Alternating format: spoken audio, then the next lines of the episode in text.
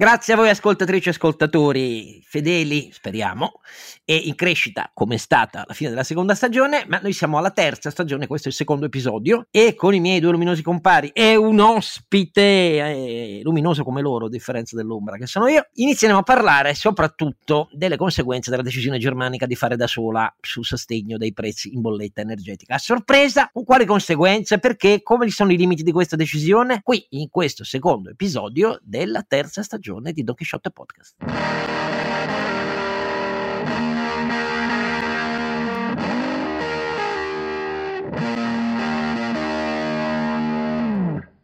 Don Chisciotte, che ha la voce un po' alta perché eh, sta un po' urlando col suo stanco cavallo, che però mi, da qualche giorno ha iniziato a spostare a destra, quindi io devo sempre correggere con, con le redini, e, e, però luminosamente riscattato dalla presenza dei suoi. Sai, i cavalli vanno dove c'è la greppia, lo sappiamo. A lei subito inizia con questa saggezza popolare, che però è un giudizio esplicito, il mitico Sancio Panza. Renato Cifarelli, vi ricordo il sito donchisciottepodcast.it, lì trovate i link per iscrivervi, i link per le donazioni, sempre grazie mille, e le vecchie puntate, se qualcuno vuole sentire un po' di cose storiche, magari qualche volta per sentire qualche puntata vecchia cosa, cosa, dicevamo e cosa poi è successo. Sì, soprattutto per vedere se casi... diciamo stupidaggini o se è avverato quello che dicevamo. E insomma, diciamo che le nostre critiche eh, anche sulle misure italiane dell'energia, sì, del governo Draghi, e beh, come vedete, poi qualche fondamento ce l'avevano, visto che dopo sette mesi stiamo come stiamo messi. Detto tutto questo, però, a proposito di cavalli, e noi ne abbiamo uno che vi posso garantire anche dall'aldela, la regina Elisabetta II, perché i cavalli venivano prima come sua passione rispetto ai corgi e ai cani, e beh, la regina Elisabetta anche dall'alto veglia interessata sui risultati stupefacenti della sua corsa intellettuale, e cioè il nostro Rozinante. Sì, che più che eh, andare alla greppia scalcia, caro Oscar, quindi eh, oggi scalcio, anche perché ho un compagno di calci eh, che poi annuncerai che mi fa pi- molto piacere mi affianchi in questa simpatica ribellione, assolutamente. Carlo simpatica ribellione. Io temo di non essere d'accordo con nessuno di voi due, cioè sono d'accordo con quello che direte, ma c'è una premessa che per me vale ancora di più. Naturalmente l'ospite lo avete capito, cioè la spina dorsale, il neurone aggiuntivo, eh, mentre io sono il sistema, ohimè, limbico di questa trasmissione, e però ah, è quello con cui si fanno le decisioni vere, non con la, la corteccia, eh, con eh, lo strato corticale del nostro cervello, e il direttore di ricerca dell'Istituto Bruno Leoni, Carlo Stagnaro, esperto espertissimo di energia e ingegnere dottorato su questo. Caro Carlo, grazie di essere con noi. Ciao, per stare in tema direi Francis il mulo parlante. bene, bene. Una trasmissione equi- ad alto tasso equino, bene, bene, bene. bene. Esattamente. Allora, getto il tema. Dopo sette mesi di veti posti a ogni decisione strutturale che intervenisse non sui sussidi, perché la via dei sussidi a livello nazionale delle bollette è quella che hanno tentato di praticare in tanti e ovviamente diversificata a seconda del proprio mix energetico e a seconda soprattutto del proprio spazio fiscale rispetto al proprio debito. Quella l'hanno praticata più o meno tutti con le misure più varie e diverse, ma il veto di un paese che si chiama Germania, non proprio trascurabile l'Unione Europea, è stato per sette mesi su qualunque tipo di decisione strutturale dell'Unione Europea condivisa in grado di aggredire intervenire, non dico di aggredire, ma intervenire strutturalmente sia sulla domanda, cioè sui consumi, sia sull'offerta e cioè soprattutto sui prezzi dell'offerta.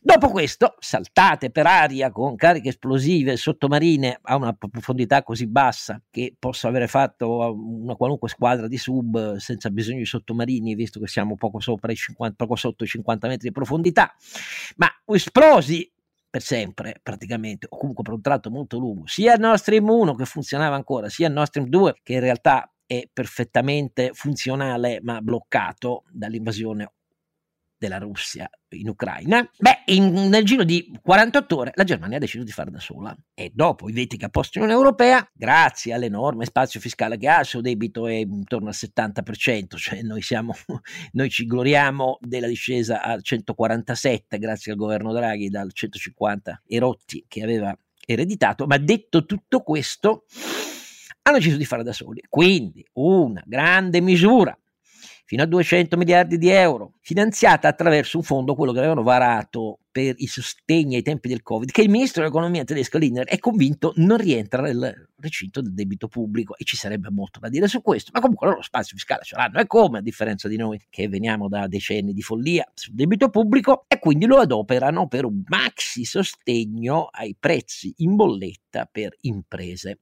e famiglie. A tutti gli altri ciao ciao. Io ho subito commentato, e mi è molto piaciuto Draghi che ha fatto la stessa cosa, che questo segnale, avvenendo quando per loro il gas russo è praticamente finito, mentre altri paesi europei, tra cui l'Italia, perché il Tarvisio è quello che passa per terra da Ucraina, Austria e ci arriva. Per loro però il problema del gas russo è risolto e quindi c'è solo il problema dell'intervento in bolletta. Tutti gli altri, quelli che non hanno nucleare, né tanto come la Francia, si è pure bloccato per metà per manutenzioni, né poco come ce l'hanno ancora loro, perché le centrali non le stanno chiudendo. Due hanno rinviato la data della chiusura. Quelli che non hanno carbone e quelli che hanno un enorme debito e quindi non è che possono fare follie di interventi a botte di centinaia di miliardi, che pure hanno fatto già interventi nel 2022, come l'Italia, per quasi tre punti di PIL perché questo è stato il governo Draghi e grazie alla messa delle entrate aggiuntive dovute alla robusta crescita merito delle industrie e anche alle entrate aggiuntive visti i prezzi energetici sono riusciti a farle con il governo Draghi. Continuando al ribasso del deficit del debito questa cosa è finita adesso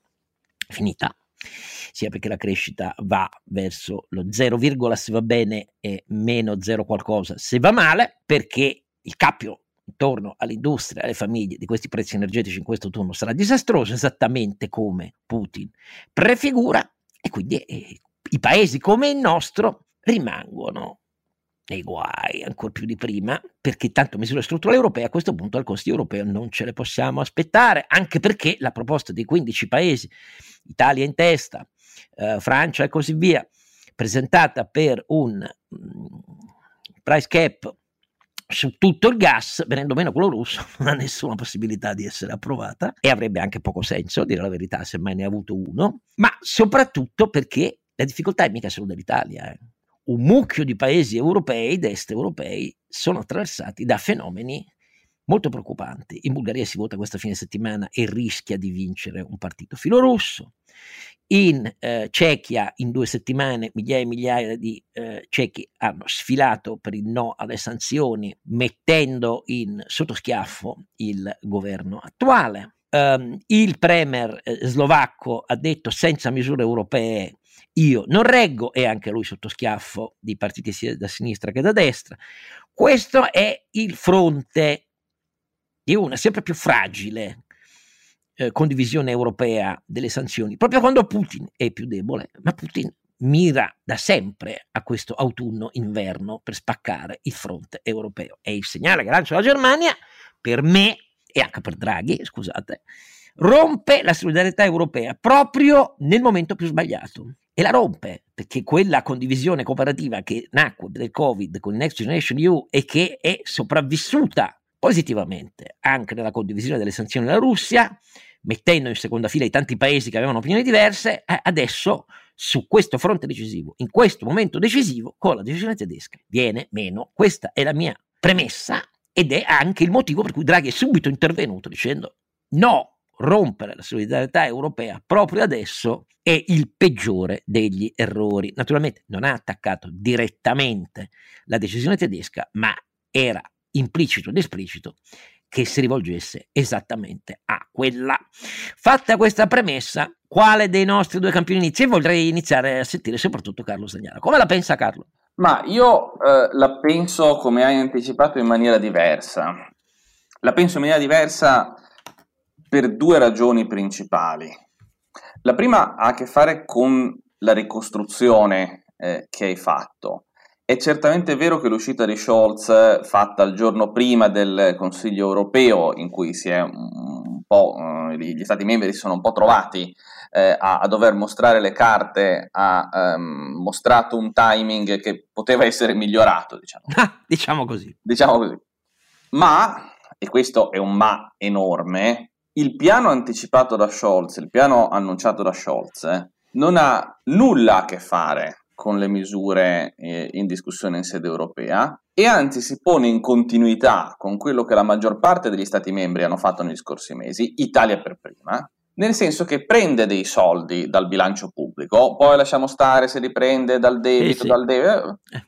prende dei soldi pubblici e li utilizza per una serie di scopi eh, legati al caro energia. È importante guardare quali sono questi scopi, perché da questo dipende la valutazione di tutto quanto. Eh, al momento va detto che non è chiarissimo no. il, il, contenuto, come verranno spesi questi 200 miliardi, però sulla base dei resoconti che sono usciti sui principali organi di stampa, è chiaro che vengono utilizzati essenzialmente per, eh, per tre finalità. Eh, la prima è eh, alimentare un fondo già creato dalla Germania tempo fa, il cui scopo è contribuire al salvataggio degli operatori energetici eh, che, che, si trovano in difficoltà.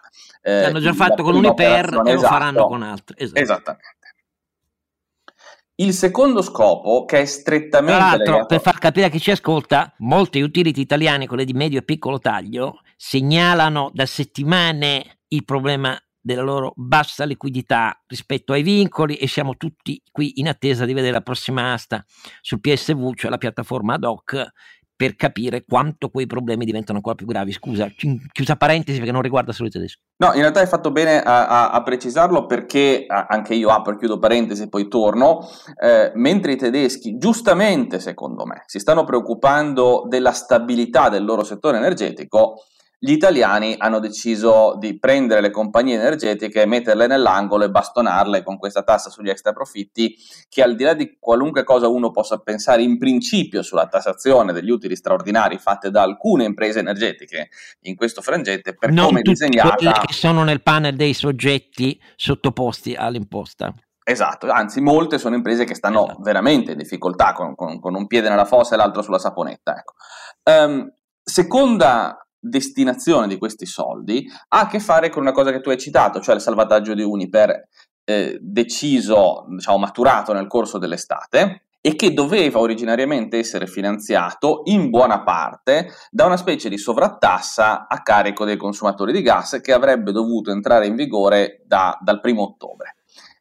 Il piano annunciato da Scholz dice no, questa roba qua non la pagheranno i consumatori, la pagherà il bilancio pubblico terzo pilastro del piano è una barca di soldi che verranno utilizzati per ridurre le bollette elettriche alle famiglie, non alle imprese, almeno da quanto si è capito. Come? Definendo una soglia di consumi. La proposta del partito del PD durante la campagna elettorale, in pratica, definendo una soglia di consumi eh, ritenuta, tra virgolette, necessaria e stabilendo che l'energia consumata entro questa soglia viene pagata a prezzo calmierato e lo Stato versa la differenza tra il calmiere e il prezzo di mercato dell'energia. I consumi eccedenti questa soglia, se io ho la piscina e, e me la voglio scaldare, invece eh, vengono, vengono pagati a prezzi di mercato. Ora, questa roba qua può piacere, non piacere, a me tendenzialmente non piace, ma questa roba qua non ha nulla qualitativamente di diverso rispetto alle misure fatte da, da altri stati membri e fatte dall'Italia in particolare. Qual è la differenza sostanziale? Due. Una, che i tedeschi finora hanno speso relativamente poco, mentre altri paesi, tra cui l'Italia, hanno già speso tanto. Noi abbiamo speso eh, circa il 3,3% del PIL sì. da eh, metà 2021 fino a dicembre 2022, i tedeschi molto meno.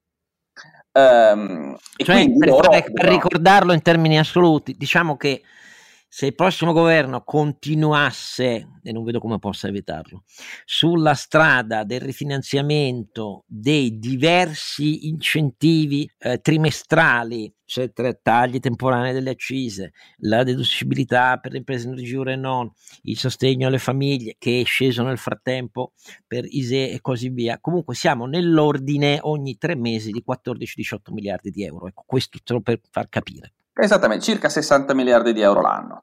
Um, chiaramente 60 miliardi di euro l'anno possono sembrare pochi rispetto ai 200 miliardi annunciati da Scholz, ma tenendo conto che il PIL tedesco è molto più grande e che la popolazione tedesca è più numerosa, in realtà appunto i 200 miliardi sono il 5% del PIL che la Germania decide di spendere da oggi in poi, i 60 miliardi sono per noi un po' più del 3% del PIL che intanto abbiamo già speso e che probabilmente, verosimilmente, continueremo a, a, a spendere l'anno prossimo.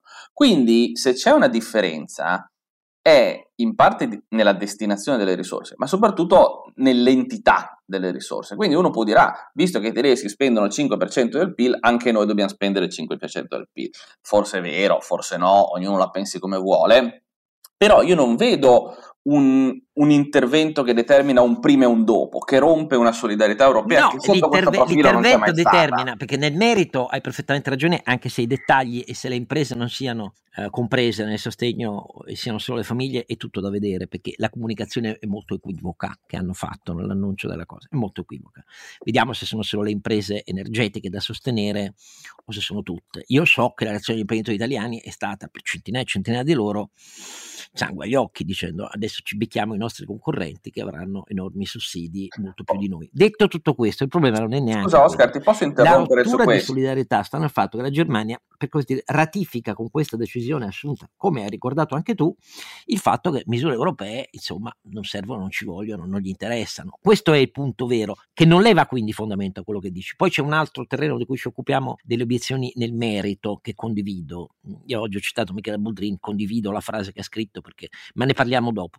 Però intanto fermo qua, voglio sentire Carlo Alberto invece cosa dice. Io sono d'accordo con Carlo, la Germania fa la nostra stessa cavolata, solo che la fa quattro volte più grande. Eh, con la differenza però che fa anche cose che invece noi non abbiamo fatto e invece andrebbero fatte, cioè parte di quei soldi non sono spesi, ma sono fondo di garanzia e di supporto a un'industria dell'energia che non può saltare perché sennò viene giù. Eh, qui la, la, metafora è all'Italia verso Lufthansa. Noi abbiamo buttato dei soldi dall'Italia, loro hanno sostenuto Lufthansa, ci hanno pure guadagnato. Bene, parte di quei soldi, e Carlo l'ha spiegato molto bene, vanno a, dire, a, garantire continuità in una situazione di turbolenza finanziaria inaccettabile e insostenibile per le imprese della filiera energetica. Questo è saggio e scusami Oscar, questo è pro Europa perché ricordo che la Germania è centrale nei processi di, eh, di ingegneria e di tecnologia sulla filiera energetica, al di là del modello distributivo, proprio su tutta la componente. Quindi dal mio punto di vista quel pezzo di lavoro, cioè sostegno finanziario, garanzia, se volete appunto una bailout implicito no, della filiera industriale eh, energetica è una cosa buona, avremmo dovuto farlo anche noi invece abbiamo fatto una campagna anti-impresa penalizzando gli speculatori che facevano extra profitti. Tralascio anche io i commenti inaccettabili eh, sul, su, sulla bontà o sulla eh, inconsistenza legale, fiscale de, di questo approccio, ma di fatto noi abbiamo eh, colpevolizzato le imprese laddove i tedeschi invece tendono a salvare eh, un, un, importante pezzo della loro filiera. La cavolata che stanno facendo, che è la stessa che abbiamo fatto noi e altri, è intervenire sui prezzi in maniera diciamo, di calmierarli e non solo di sostenere la, la, la spesa delle famiglie deboli, che invece è la parte saggia del problema calmierare i prezzi a fronte di una scarsità lato offerta è stupido perché non riduce la domanda, riduce l'elasticità della domanda, anzi addirittura in un certo senso la incentiva, che è l'esatto contrario di quello che dobbiamo fare. Le politiche di riduzione della domanda erano le più sagge e questa operazione non va in quella direzione perché è, come dire, è un grande preservativo finanziario, se posso usare questo termine, che isola dal contatto con la realtà dura del prezzo le scelte di famiglie e imprese che invece devono andare nella direzione dell'efficientamento energetico e del risparmio, cosa che proprio stamattina a margine della conferenza stampa di questi giorni hanno detto eh sì però il gas è comunque scarso e dovremmo risparmiare. Quindi dal mio punto di vista la Germania non ha rotto la solidarietà europea, ha continuato in un'operazione frammentaria e, eh, e, e irrazionale in termini economico da una parte, dall'altra ha come dire, fatto cose che noi non abbiamo fatto e avremmo dovuto fare. La dimensione è semplicemente più grande, ma con, perseveriamo in parte negli errori. Dal mio punto di vista, quello che deve decidere il Consiglio europeo in questo momento non è compromesso dalla decisione tedesca, assolutamente. Ma vabbè, vedo che voi siete ispirati a un senso di estremo realismo, nel senso che ognuno faccia come vuole. Io penso che invece andasse interrotta questa cosa. Il sistema tedesco è, non si interrompe, quindi facciamo anche noi come voi la differenza che possiamo farlo con molte più risorse. Ecco, è fa, un punto fammi, non secondario. Eh, fammi, Oscar, fa. scusami, fammi aggiungere una cosa. La certo. Germania eh, poche settimane fa, ma in realtà eh, a partire da, da, dall'inizio dei primi mesi dell'anno, ha messo in atto un piano di contenimento dei consumi che investe l'industria, investe le famiglie, eccetera. E questo è dal mio punto di vista la principale cosa che bisogna fare co- a livello coordinato europeo. Loro l'hanno fatto da soli, chiaramente per il loro interesse ma aiutando indirettamente tutto il resto d'Europa, mentre altri paesi come l'Italia hanno passato tutta l'estate dando messaggi no tranquilli, potete andare avanti, non mancherà mai il gas, eccetera. e trovi, abbiamo negoziato in sede europea l'accordo sulla riduzione del consumo in maniera tale che grosso modo tornassero i conti con, con misure eh, già adottate e, e, in gran parte automatica. E da questo punto di vista ci siamo dimostrati, almeno sotto quel profilo, che però, come diceva Carlo Alberto, è quello in assoluto più importante, molto più egoisti, molto più anti-europei dei tedeschi. Poi, senza voler santificare i tedeschi, che certamente santi non sono, però credo che questa, questa vicenda vada vista nella, ne, ne, in un contesto che è molto articolato, che ha visto l'Italia e altri paesi intestarsi una battaglia che era chiaro fin dall'inizio, a me spiace, anche su questo temo che la pensiamo in maniera diversa, eh, ma che era chiaro fin dall'inizio che non avrebbe raccolto consenso, cioè quella del, del price cap sul gas, e che ha finito per far deragliare il dibattito europeo su quel terreno sterile spingendo gli stati a fare ciascuno, ciascuno per sé e, e, Dio per tutti, e infine aprendo le porte a un intervento che non riguarda il gas ma riguarda il mercato elettrico, eh, la proposta di regolamento eh, sul cosiddetto price cap eh, al, alle rinnovabili, insomma questo meccanismo di disaccoppiamento dei prezzi dell'energia elettrica da quelli del gas, che finirà, questo sì, per produrre una disparità enorme tra i prezzi dell'energia Altro elettrica che... tra paesi, dove tra l'altro l'Italia si troverà ad avere certamente una parziale riduzione dei prezzi dell'energia elettrica per tutti, ma vedrà una riduzione molto più pronunciata molto in paesi come la Germania e la Francia, cosa che metterà eh, in grande difficoltà le imprese italiane, le quali però non potranno andare a protestare, e l'Italia non potrà andare a protestare in Europa, perché quella misura che ci sta fottendo l'abbiamo chiesta noi. Carlo, però tu dici quella proposta che non era dettagliata, era una proposta eh, che originava dalla necessità di misure eh, condivise europee, non era dettagliata. In realtà il Consiglio europeo ha semplicemente detto, perdendoci mesi sopra, commissione fai delle proposte. Come sappiamo, nella bozza poi di proposta della commissione non c'è entrata. I veti erano tedeschi e olandesi. E non solo loro, ma intanto tedeschi e olandesi. Allora, invece di lavorare su una modalità che non incorresse nelle obiezioni di fondo che sono, hanno fondamento reale,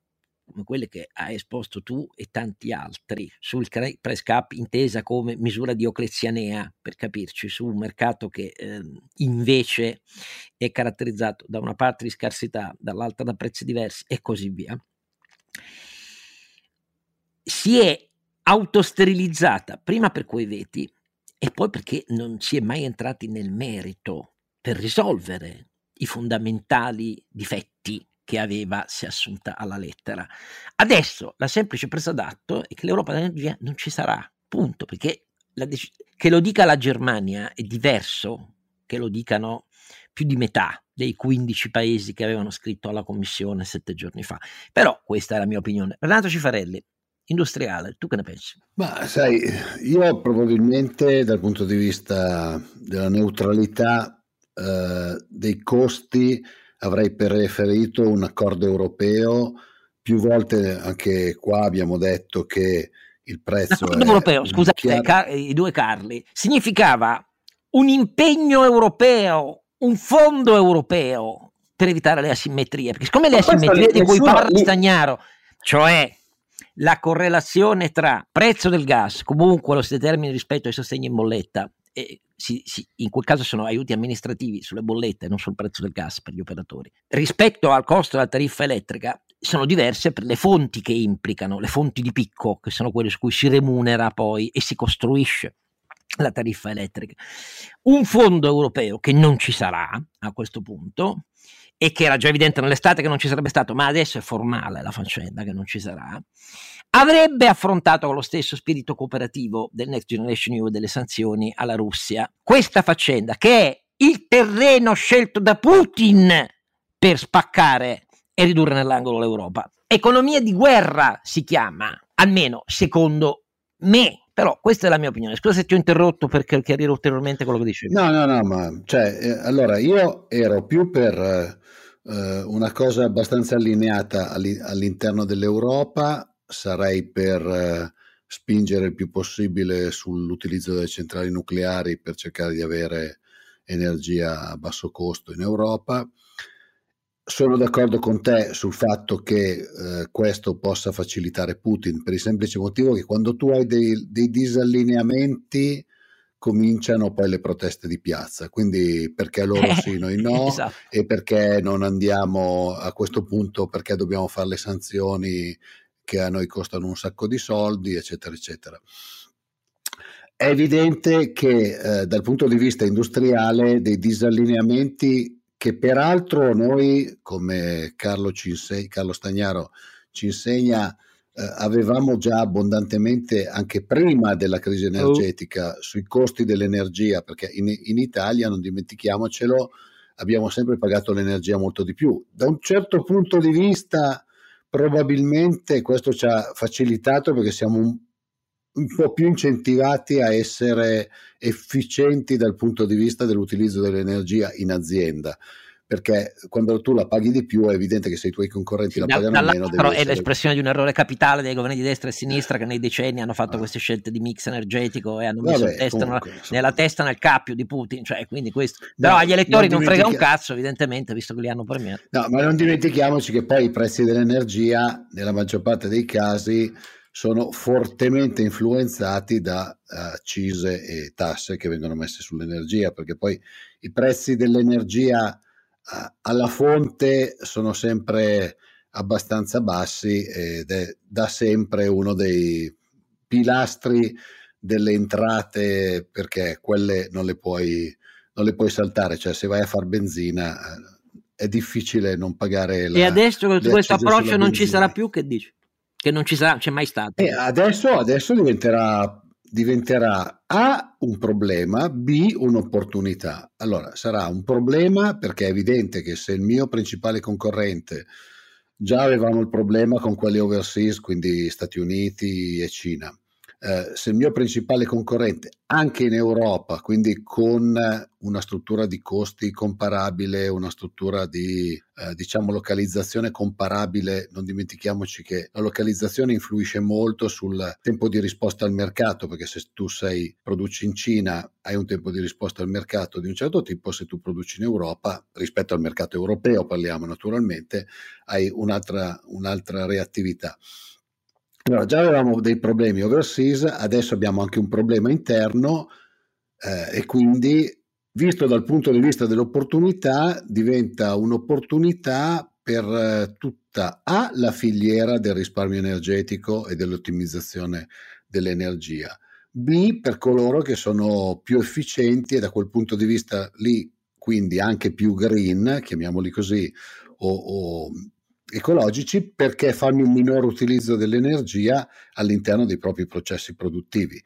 Certo è che in un momento come questo non mette di buon umore eh, chi fa l'industriale, cioè avere i tedeschi che eh, fanno per conto loro e che vanno ad aiutare probabilmente molto di più le industrie del, delle persone, mentre invece in Italia si punta più a, a, aiutare le persone rispetto all'industria, potrebbe portare un po' di malumore, mettiamola così. Vedremo però cosa succede, perché poi, come è stato detto anche prima, non è neanche neppure chiaro al 100% cosa vogliono fare i tedeschi. Ecco.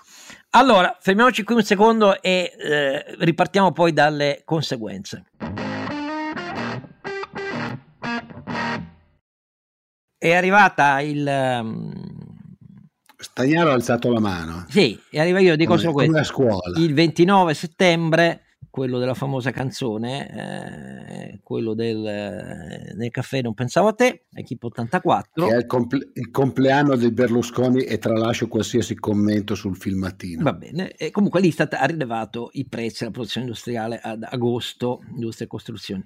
Ad agosto eh, i prezzi della produzione per l'industria italiana sono saliti del più 2,8% sul mese, ma sull'anno del 40,1%. Ecco per capirci, questo è il dato che spiega, scusatemi, eh, la divergenza sulle stime di crescita, cioè sull'entità della frenata in corso nell'economia italiana, tra il dato posto nella NADEF ottimistico, in cui la crescita attesa scende sì, ma rimane con segno più, più 0,6%, niente a che vedere con, quindi col più 3,3 di quest'anno e tantomeno col 5 rotti quasi 6 del 2021, più 0,6 quando altri per esempio Fitch stima un meno 0,7%, Standard Poor's un meno 0,1%. La verità che spiega queste divergenze è che nessuno è davvero in grado di considerare quale sia l'effetto nell'ultimo trimestre, quindi il trascinamento sull'anno prossimo,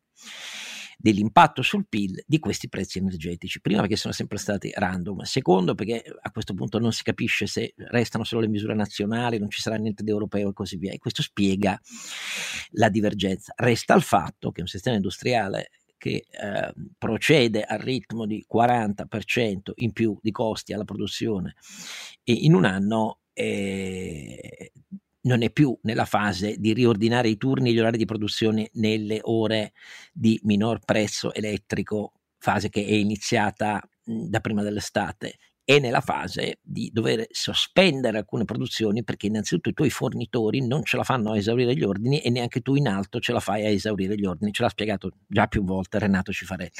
Parto da questo dato per risentire sulle conseguenze prevedibili della decisione tedesca, ma insomma del quadro generale europeo, sentendo di nuovo Carlo Stagnaro. A te. Ma sì, to- tornerei al punto di partenza. Io non credo che la decisione tedesca avrà di per sé particolari conseguenze.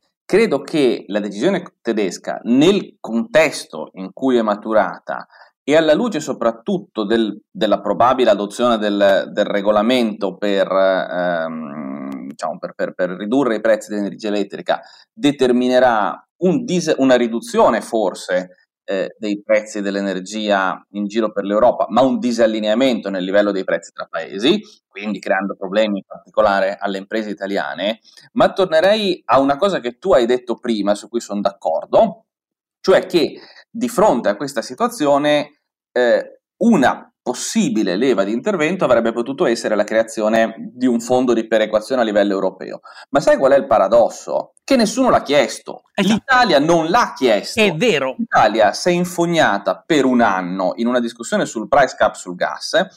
Tra l'altro presentando una proposta di dettaglio dopo che ne parlavamo da un anno, soltanto il 7 settembre del 2022, quando ormai i giochi erano ampiamente fatti, fatti sì. e trovandosi oggi completamente spiazzata eh, nella, in, nella situazione in cui siamo. Quindi da questo punto di vista eh, a mio avviso, una delle cose che deve cercare di fare il prossimo governo è smarcarsi da questa cosa del price cap che ha contagiato tutte le, for- le forze politiche italiane, tant'è che tutte lo chiedevano in campagna elettorale, promettendo una roba che non era nelle loro disponibilità perché ci vuole l'accordo. Cioè, diciamo che il price cap proprio è morto, anzi non è mai stato vivo, punto il press cap, esa, diciamolo così, ma, ma, perfino così mi sembra perfino un eufemismo, ecco, e, e, e, cercare di porre il tema del, della competitività delle imprese eh, provando una battaglia che però oggi sì che è veramente in salita, quantomeno eh, finalizzata a cercare di, di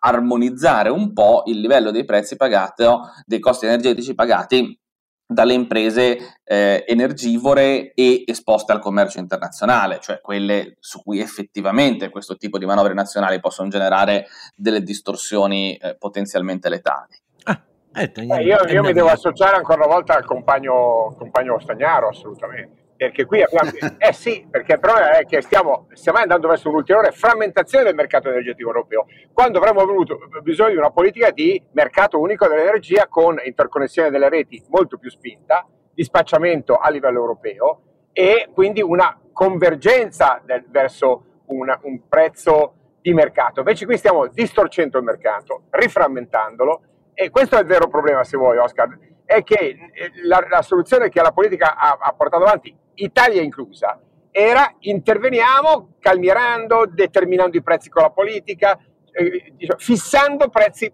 per via politica. Invece avremmo dovuto, scusami, fare una battaglia per fare funzionare meglio il mercato dell'energia che è iperframmentato oggi. Eh, la soluzione di, eh, di decoupling, dello disaccoppiamento, non è una soluzione, è un trucco, perché alla fine cosa fa? Riduce gli incentivi a investire in rinnovabili e stiamo, come dire, compromettendo il futuro per eh, eh, tamponare una falla che abbiamo noi stessi creato. No, oltretutto, oltretutto, aspetta, ti interrompo, poi ti ridò la parola per fare una domanda, poi dopo risponde Carlo, ma rispondi anche tu.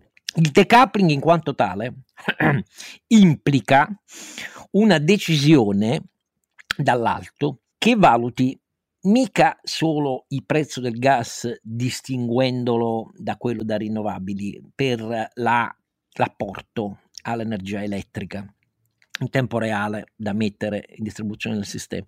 Significa una decisione che è su quello del gas importato via terra, sul gas, i gassificatori eccetera, su quello via mare, sui diversi costi di ogni segmento eh, delle eh, rinnovabili, cioè idroelettrico, eh, solare, eh, vento, eh, eccetera, eccetera.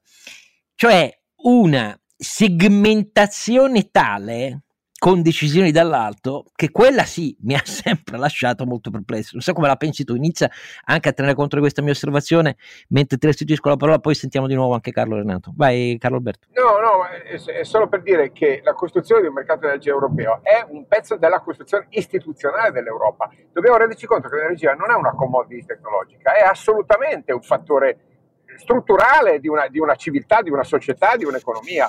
No, per me è anche un asset strategico, ma, ma come, le è, tecno, come, le high tech, le terre rare e così via, per l'autonomia e l'indipendenza. Eh, assolutamente, in questo senso dico scusa, trovo strategicamente più razionale il comportamento eh, di politica industriale del governo tedesco rispetto al nostro tentativo di manipolare un mercato eh, che noi non, no, assolutamente non siamo in grado di dominare. Noi abbiamo sbagliato tattica eh, e, ha sbagli- e, ha sbagliato tattica il governo Draghi, fammelo dire con estrema, estrema chiarezza. Sì, sì. Se volevi fare una cosa e, come dire, focalizzata alla costruzione di un mercato corretto dell'energia in Europa, strutturale, su cui poi rifondare scelte anche di diversificazione delle fonti, un orizzonte all'idrogeno. Io Carlo ci battiamo da anni per ottenere il nucleare. Voglio precisare il nucleare in senso di centrale, non di bomba, no? perché qui adesso butta anche male sul tema. Centrali nucleari, non bombe nucleari eh, ho sentito di fatto troppo timido e assolutamente quasi, quasi, che, quasi con sensi di colpa sulla tecnologia che per quanto dire, non sia risolutiva è certamente indispensabile anche ai fini della transizione energetica. Scusami, manipolare i prezzi non è mai saggio, soprattutto quando spendiamo centinaia di miliardi a tamponare situazioni che abbiamo creato noi stessi. Ma niente, eh, eh, ribadisco quello che, ha detto, quello che ha detto Carlo Alberto. Non, niente, vabbè, i due Carli sono un ho, solo Carlo. No, no, no, no. Beh, siamo anche nati lo stesso giorno, quindi diciamo siamo uniti, uniti alla nascita da questo punto di vista. Separati alla nascita, o uniti. Vabbè. non dimentichiamoci che tu sei, tu sei ligure. Gemelli diversi, semplicemente. No, Carlo, ci tengo il tuo commento su... Eh, il quadro complessivo dell'energia come fattore istituzionale, ci, ci, ci tengo davvero. No, eh. non c'è dubbio e sicuramente una delle conseguenze di tutto quello che sta succedendo è una disgregazione dei mercati nazionali, su questo anche Oscar ha perfettamente ragione, perché il proliferare di misure non solo di natura redistributiva, quindi diciamo finanziamenti, trasferimenti fiscali, eccetera, che da questo punto di vista possono diciamo, determinare situazioni eh, differenti tra, tra, soggetti che risiedono in diversi Paesi membri, ma non impattano direttamente il mercato, ma anche il proliferare di misure eh, nazionali che invece hanno a che fare col funzionamento stesso del mercato.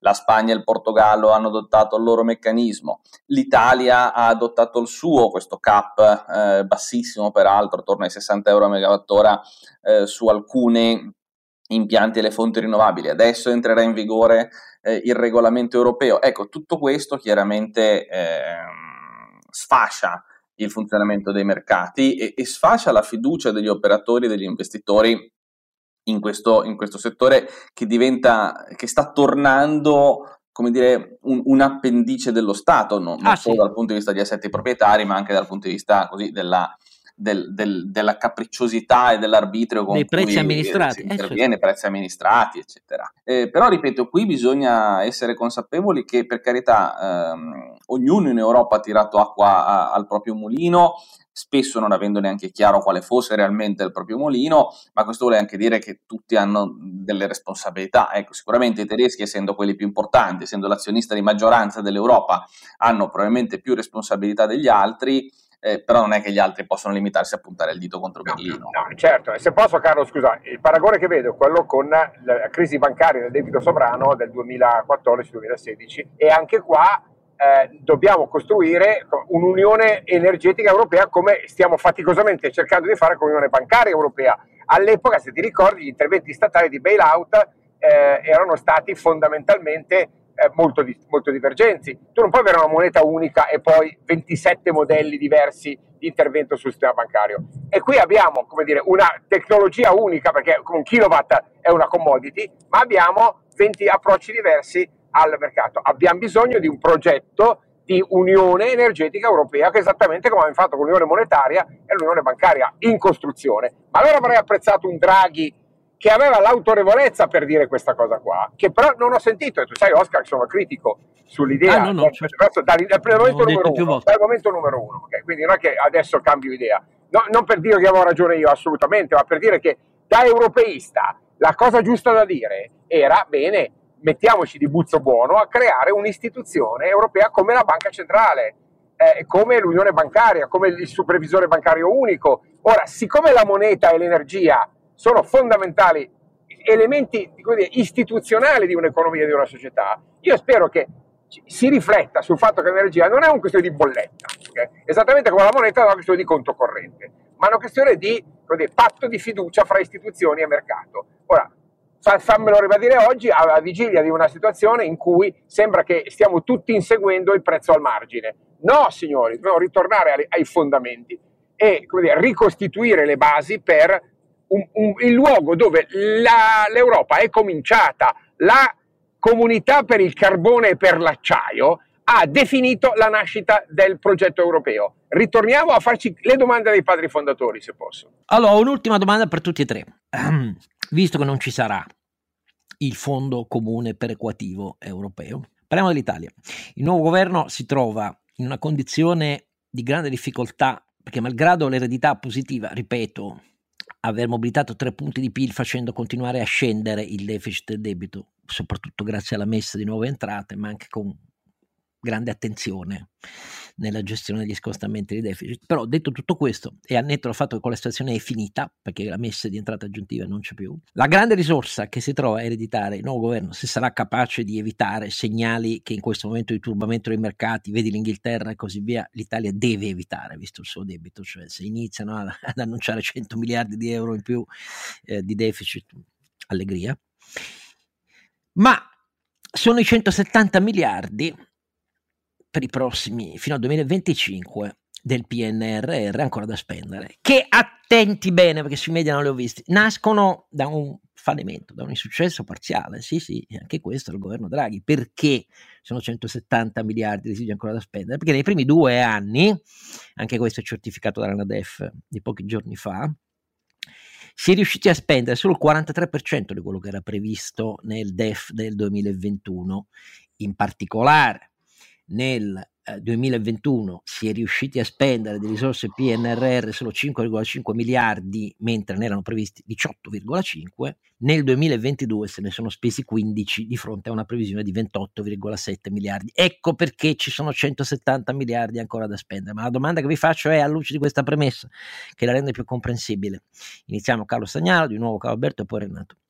C'è un margine secondo voi per il governo attuale per dire a Bruxelles, bene, siccome abbiamo minore agibilità fiscale, utilizziamo, reindirizziamo alcuni di questi 170 miliardi a sostegno della nostra situazione di industrie e famiglie italiane? Sì, no e perché? Carlo Stagnaro. Ni, eh, nel senso che i soldi del PNRR sono destinati a investimenti, quindi dubito che possano essere eh, utilizzati per alimentare spesa corrente per quanto, per quanto transitoria eh, e temporanea penso che ci sia un margine ovviamente per rinegoziare gli investimenti alla luce dell'inflazione, dell'inflazione che, che, che rende non più praticabile realizzare tutte quelle cose con, con quei soldi.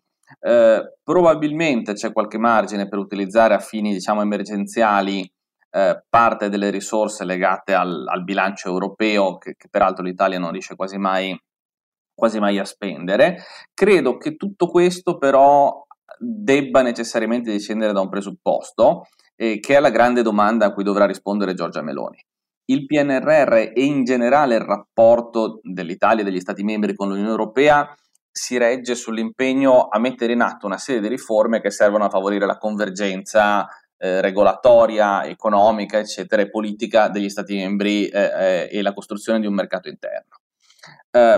Più il nuovo governo si dimostrerà proattivo e disponibile sul fronte delle riforme, evitando di fare il furbetto, di fare le cose finte, di, di fare una riforma poi smontarla, eccetera, più secondo me sarà possibile aprire un tavolo di confronto diciamo pragmatico sulle, sulle, sull'utilizzo delle risorse perché eh, non è che a Bruxelles hanno l'anello al naso e non vedono eh, che la situazione rischia di essere drammatica in Italia come negli altri Stati membri. Viceversa, più il governo cercherà di impuntarsi, di battere i pugni, di rovesciare i tavoli e tutte le espressioni a cui la politica italiana ci ha abituato in questi anni, più inevitabilmente la posizione della Commissione e del Consiglio ehm, sarà rigida. Quindi davvero credo che il pallino sia in mano più a Roma che a Bruxelles. Che a Bruxelles. Caro Alberto. No, no, e, e, non c'è nessuna necessità di farlo. Cioè, eh, se si vuole fare una negoziazione con Bruxelles, si apre una negoziazione su un altro tavolo, su un nuovo piano, non su questo, pacta sul servanda, eh, e, e, si imposta una situazione eh, di, intervento, di, di, produzione di un bene pubblico europeo sull'energia, senza, senza rimestare in logica di spesa corrente quello che era un impianto ricostruito proprio per fare quel processo di convergenza. Se no smontiamo la convergenza per fare la divergenza. No, quei soldi servono a saldare l'Italia tramite le Alpi virtualmente a un processo di convergenza europea e non si toccano, salvo adeguamenti, come dire, in no, salve poi eh, non usarli tanto per dire li ho spesi, che è un po' la prassi, sì, visto che non beh, riusciamo a spenderli. Sì. Eh, Però, esatto, cioè, cioè, ho scritto un libro sulla sostanziale eh. inefficacia di quella spesa pubblica, ma tant'è, il patto è stato firmato e si rispetta. Vogliamo spendere di più o diversamente? Apriamo un nuovo capitolo. È chiaro che dire, sono d'accordo, cioè, mi, mi, spesa dirlo, su, su, fare debito pubblico in Europa, purché produca beni pubblici europei, europei sì, sì. Eh, e, e, eh, e, risolva strutturalmente questo problema per i prossimi anni, perché così riparte, Oscar, così riparte il ciclo degli investimenti privati, porco cane, ci servono migliaia di miliardi per rifare la filiera energetica. Non lo puoi ottenere solo con, con, eh, con l'intervento pubblico. Allora, il pubblico spende i soldi per creare basi e se le basi si creano tangibili con le infrastrutture, intangibili rispettando i patti. Solo così dai un chiaro segnale di attrattività del capitale europeo e internazionale. Mi piace questa impostazione, dubito che il governo l'assumerà, ma mi piace molto. Renato, che però io mi aspetto che dica un po', beh, insomma, da qualche parte perché ci sia qualcosa, però magari mi sbaglio. No, no, ah, è invece il con- esattamente il contrario. Di soldi ce ne sono fin troppi, non siamo capaci di spenderli. Io leggendo i giornali locali tutti i giorni leggo a cosa sono destinati nei vari comuni qua attorno i soldi del PNRR e mi viene da piangere perché la verità vera è che noi non siamo riusciti a spendere i soldi perché non siamo capaci di spendere i soldi in modo eh, produttivo in modo che siano degli investimenti che porteranno una crescita del paese. Stiamo spendendo i soldi solo perché abbiamo dei soldi da spendere. È un po' come se tu dai a un eh, adolescente una certa quantità di euro e gli dici vai a fare shopping e, e stasera te li tolgo. Lui va e compra tutte le cose anche che non gli servono. Noi siamo esattamente in questa situazione, mentre invece eh, dovremmo essere nella situazione che diceva Carlo Alberto, cioè abbiamo una quantità di soldi da spendere molto importante, devono essere investimenti che ci aiutano a cambiare le sorti del paese, le sorti della comunità europea, investiamoli in cose produttive, investiamoli per cercare di migliorare l'efficienza, investiamoli per cercare di migliorare la nostra capacità di produrre energia e cose di questo genere non sono purtroppo, eh, sarà che da noi non ne arrivano e quindi qualcuno potrà dire ah perché tu non, non tetti e quindi non ti interessa, eh, ma io non sono di quelli che dicono tanti bei soldi così le industrie vanno avanti e, e, e campano. Le, le, aziende devono vivere di mercato. Oh, e, per que- e, per questo sei nella nostra compagnia da sempre del resto, perché gli imprenditori che credono che i sussidi di Stato siano il loro vero alimento, secondo noi non sono imprenditori, ce ne sono tantissimi in Italia. Allora, magari fanno i presidenti di Confindustria, ma non sono imprenditori, no? È solo così per togliere un sassone dalla scarpa. Beh, devo dire che essendo stati cacciati per aver criticato un ex presidente di Confindustria che diceva di mai uno di noi, alla luce di queste elezioni ci è scappato da tutte e tre a ridere, a dirvi la verità, ecco questo, cari ascoltatori. Però, detto tutto questo, no, io ringrazio... È, uno, è, cioè, è uno di loro. Diciamo, è uno di loro. È. è, uno di loro, cioè del, de, de, della gamma dei trombati, benissimo, adesso è chiaro. Eh, scusami, adesso è uno di noi, cioè di quelli che non contano un cazzo. adesso sì, dai.